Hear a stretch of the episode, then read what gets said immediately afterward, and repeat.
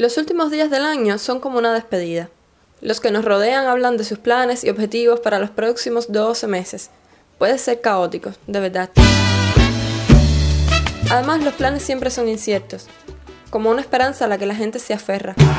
Lo mejor para el año que viene. Lo bueno sucede, lo que te conviene. ¿Qué otra cosa hacer, no? Veamos. ¿Qué quieren algunos amigos para el 2016? ¿Qué quiero? Que acabe de empezar eso.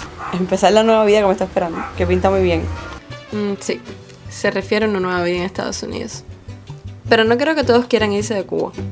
De hecho, estoy casi segura que a medida que cambie el panorama nacional, cada vez más personas empiezan a descubrir oportunidades para fundar algo aquí.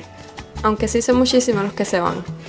Y bueno, la gente, por supuesto, también quiere otras cosas. Yo quiero una casa. Una cámara nueva. Yo deseo eso. Elecciones democráticas. Llevar a mi novia a pasear por Nueva York. Quiero viajar. Que el Estado Islámico cese sus provocaciones y pida perdón a la comunidad. Una beca de maestría. Mm, quisiera probar nuevas oportunidades de trabajo. Ser niño otra vez. Si les hago esa pregunta es porque todavía no he llegado a ese punto. No he comenzado a trazarme planes para el año próximo como tal. En su lugar, lo que más me obsesiona en los últimos meses son las cosas que ya no podría hacer en compañía de ciertos amigos. ¡Salud!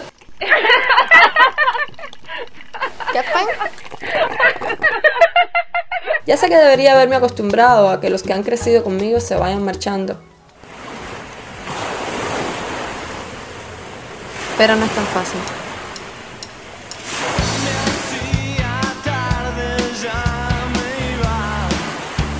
Bueno, siempre asocio a los amigos que se van con esa canción y con el malecón.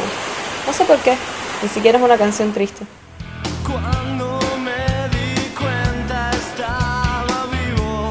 Pero me hace pensar en la suerte, en la buena suerte que les deseo a todos.